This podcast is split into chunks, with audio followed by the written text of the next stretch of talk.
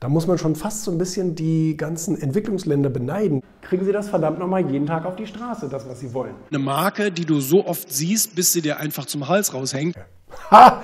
So eine fucking Scheiße. Es gibt eine Strategie, die nennt sich Eisbär-Strategie. Ähm, ich habe da mal ein Buch drüber gelesen, ist schon ziemlich lange her. Da wusste ich noch nicht, dass das Ganze Resilienz heißt. Also es geht letztendlich darum, dass Eisbärbabys in der Arktis ja ähm, in ziemlich lebensfeindlichen Umständen geboren werden und dann gezwungen sind, sich mit diesen Umständen abzufinden und sich daran anzupassen und aber auch seine ganze Erfolgsstrategie letztendlich an diese Gegebenheiten, wir nennen es jetzt einfach mal nicht Problem, weil da ist es immer kalt, das ist da nun mal das, das, äh, das, das, die Gegebenheit, ähm, dass man sich diese Gegebenheit anschauen muss und muss sozusagen seine Erfolgsstrategie daraufhin anpassen und damit arbeiten sozusagen. Äh, und viele überleben das natürlich nicht. Es ist in, in, unserer normalen Welt ja nun auch so, muss man jetzt nicht nur auf Eisbären ähm, adaptieren, sondern auch die normalen Menschen unterteilen sich ja in die, die an Problemen zerbrechen und die, die Probleme äh, akzeptieren und sogar damit arbeiten. Und das ist ja dann letztendlich eine, eine Strategie, die besonders interessant ist, dass, ähm, dass es Leute gibt, findige Leute, die gucken sich ein Problem an und sagen, ähm, ich verdiene mit diesem Problem Geld. Also wo andere Leute von diesem Problem niedergemacht werden, nehme ich dieses Problem und verwandle es zum Beispiel in ein Geschäftsmodell. Man kann es natürlich jetzt auch auf irgendwelche anderen Projekte oder Ideen beziehen, aber Geschäft ist natürlich immer sehr leicht nachvollziehbar und sehr leicht ähm, äh, wiedererkennbar.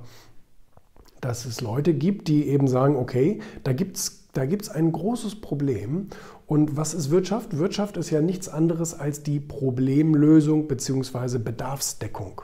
Also man sieht, jemand hat einen Bedarf, ein Problem, er hat etwas nicht, was er aber eigentlich bräuchte oder was er gerne hätte oder wie auch immer. Und dann verkaufe ich ihm das. Dann gebe ich ihm sozusagen die Lösung äh, für das Problem und verdiene damit mit Problemen Geld. Und das ist Wirtschaft. Und solange es viele äh, Probleme gibt, genügend Probleme gibt, solange haben wir auch eine prosperierende Wirtschaft. Ähm, wenn alles tutti und alles schön ist, dann rutschen wir letztendlich immer in eine Wirtschaftskrise hinein. Das ist irgendwie ganz, ganz logischer Kreislauf, ein ganz logischer Zyklus, kann man in der Geschichte auch irgendwie an diesen Wellenbewegungen immer sehen. Immer wenn es alles tutti ist, alles ist schön, keiner hat Probleme, alles ist gesättigt, nirgendwo gibt es Bedarf, in Anführungsstrichen, geht es abwärts. Das ist also auch eine schöne, eine, eine schöne ähm, schöner Korrekturmodus, auf den wir uns sozusagen immer verlassen können, solange der Mensch da nicht eingreift. Das machen wir ja in den letzten ja, 20 Jahren jetzt schon fast, ähm, dass wir letztendlich die Probleme, zum Beispiel durch gedrucktes Geld, durch politische Versprechen, durch Verstaatlichungen und so weiter, dass wir diese Korrekturen sozusagen ausschalten und es keine Korrekturen mehr gibt, also keine großen, schlimmen Korrekturen mehr gibt. Hier und da mal eine kleine, eine kleine Krise, es kocht mal ein bisschen über, aber dass der Dampfdeckel in die Luft geht, das haben wir halt kaum noch. Ne? Und ähm, das gab es früher regelmäßig. Früher gab es regelmäßig Crash und im Crash gibt es so viele Probleme, dass es automatisch auch wieder genug Lösungspotenzial gibt und man damit Wirtschaft machen kann. Und das haben wir, das haben wir letztendlich nicht. Gerade wir westlichen Länder haben eben so dieses Problem. Da muss man schon fast so ein bisschen die ganzen Entwicklungsländer beneiden, die regelmäßig auch ordentliche Crashs hinlegen, Währungscrashs und alles Mögliche, weil die können eben wieder auf einem niedrigen Niveau anfangen und können sich wieder hocharbeiten sozusagen. Aber das ist ähm, gut. Jetzt könnte auch man diskutieren, ob man die Corona-Pandemie sozusagen auch dessen beschuldigen kann, beziehungsweise die Reaktionen auf die Corona-Pandemie, dass man letztendlich äh, sowieso schon tote Branchen jetzt noch weiter noch ein bisschen am Leben hält. So nach dem Motto. Auch der Einzelhandel hat jetzt letztendlich 20 Jahre geschlafen oder sogar fast 30 Jahre, wo es den Trend gibt, hey, Versandhandel, hey, online, hey, es geht immer mehr in automatisierte Lieferketten und all solche Dinge, äh, bequemes Convenience Shopping und, und das alles online verknüpft etc. Manche springen jetzt zwangsweise ein bisschen auf den Zug auf, indem sie sagen Click and Collect und bla bla bla. Das machen aber auch die Großen besonders gut, die vorher eben auch schon in der Internetwelt extremen Erfolg gefeiert haben also in beiden Welten, offline und online. Und äh, kleinere Händler versuchen da jetzt so ein bisschen aufzuspringen. Und dann wird sich zeigen, habt ihr es dann gelernt und werdet ihr es sozusagen nach der Krise weitermachen? Oder sagt ihr, oh, zum Glück ist das vorbei, jetzt müssen wir endlich das scheiß Online können wir wieder ausstellen. Dann werdet ihr letztendlich ja doch sterben. Und ähm, also das heißt, diese Problematik, diese Eisbärstrategie, ähm, die Probleme zu erkennen und daraus einen Vorteil zu generieren, das ist eben das, was, was, was viele Leute einfach nicht sehen wollen. Ne? Und dabei, ja, es, es, es, gibt viele Faktoren, die dazu beitragen, dass man eben glaubt, naja gut, Sozialismus und so, das mit staatlichen Eingriffen, das funktioniert doch auch alles irgendwie ganz gut. Erst die Frage, was, was damit gemeint ist mit funktionieren. Ne? Haben wir alle was zu fressen? Ja, das kann man schon so sagen. Luft zum Atmen haben wir auch. Also das heißt, die Überlebensfähigkeit ist soweit gesichert, das stimmt. Aber ob das letztendlich ein Lebensmodell ist, was erstrebenswert ist, das ist die Frage. Ne? Also wenn wir uns Geschichtsbücher oder Dokumentationen angucken, dann wissen wir das ja. Es gab früher Dinosaurier und dann gab es Höhlenmenschen und dann haben wir Häuser gebaut und jetzt leben wir in Wolkenkratzern, irgendwann wahrscheinlich unterm Meer oder irgendwas. Veränderungen passieren ständig. Bitcoins, also alternative Währungen etc. pp., wo man vor zehn Jahren gedacht hat, sowas darf man nicht oder das ist ganz, ganz gefährlich, wird immer normaler und in fünf Jahren kräht er ja kein Hahn mehr nach. Da sagen wir alle, ist ja logisch, hier, ich habe mein Handy, hier sind meine Bitcoins. Und äh, das passiert mit vielen, vielen anderen Dingen und wir müssen uns einfach auf Veränderungen immer einlassen. Ist wieder so ein bisschen eine Herausforderung annehmen. Wir müssen uns auf Veränderungen einlassen und sie vor allen Dingen als Sprungbrett verstehen und nicht als Hindernis, danke. Ähm, es, es ist keine Wand, die sich vor mir errichtet, wenn eine Veränderung entsteht, sondern es ist eine Aufforderung, auf diese Veränderung aufzuspringen oder mein, mein Leben, mein Unternehmen so zu organisieren, dass es mit dieser Veränderung standhalten kann. Und das hat Harald Glöckler in seiner Karriere immer gemacht. Er hat sich immer angeschaut, okay, was wollen die Menschen? Sie kennen diesen Spruch, gebt den Leuten nicht, was sie wollen, sondern was die wollen. Und auf diese Veränderungen hat er sich immer eingelassen und ist dadurch auch zu einem wirklich extrem glücklichen Mensch geworden. Ich habe letztens mit ihm gesprochen. Ich habe so gesagt, eigentlich habe ich keine Angst vor dem Tod, weil ich alles mache, worauf ich Bock habe. Ich, ich bringe meine Leidenschaft voll auf die Straße. Ich habe mit tollen Menschen zu tun. Wenn ich abstürzen würde, wäre das für mich aktuell kein Problem, weil ich einfach keine, also ich habe nicht diese, oh Gott, das habe ich noch nicht erledigt, das habe ich noch nicht erledigt, das habe ich noch nicht erledigt. Das, das ist wieder das, was Messner mit Mut sagte kriegen Sie das verdammt nochmal jeden Tag auf die Straße, das, was Sie wollen. Und verschieben Sie das nicht auf, äh, alles auf morgen. Sie wissen, dass die Wahrscheinlichkeit, dass Sie Ihren 50. Geburtstag gar nicht erleben, bei 11,5 Prozent oder irgend sowas, ganz erschreckendes ist. Von daher sollten wir auf gar keinen Fall alles auf morgen verschieben, sondern sollten die Veränderungen annehmen, wenn sie anstehen. Hast eben diesen Weg des geringsten Widerstandes und ähm, auch Wiederholung führt zur Meisterschaft, ja, eine Marke, die du so oft siehst, bis sie dir einfach zum Hals raushängt, dann fängst du an, richtig Branding zu betreiben. Coca-Cola zum Beispiel. Gutes Beispiel. Als die angefangen haben mit ihrem, mit ihrem Marketing, ihr Scheißlogo auf jede freie Wand zu klatschen, ging das erstmal jedem so auf den Senkel, dass man sich beschwert hatte, dass auf einmal Coca-Cola hier sich so selber so wichtig nimmt und du musst zu dem Punkt kommen, wo es den Leuten dann mehr oder weniger egal wird. Bedeutet, du gehörst dann einfach zur öffentlichen Wahrnehmung dazu.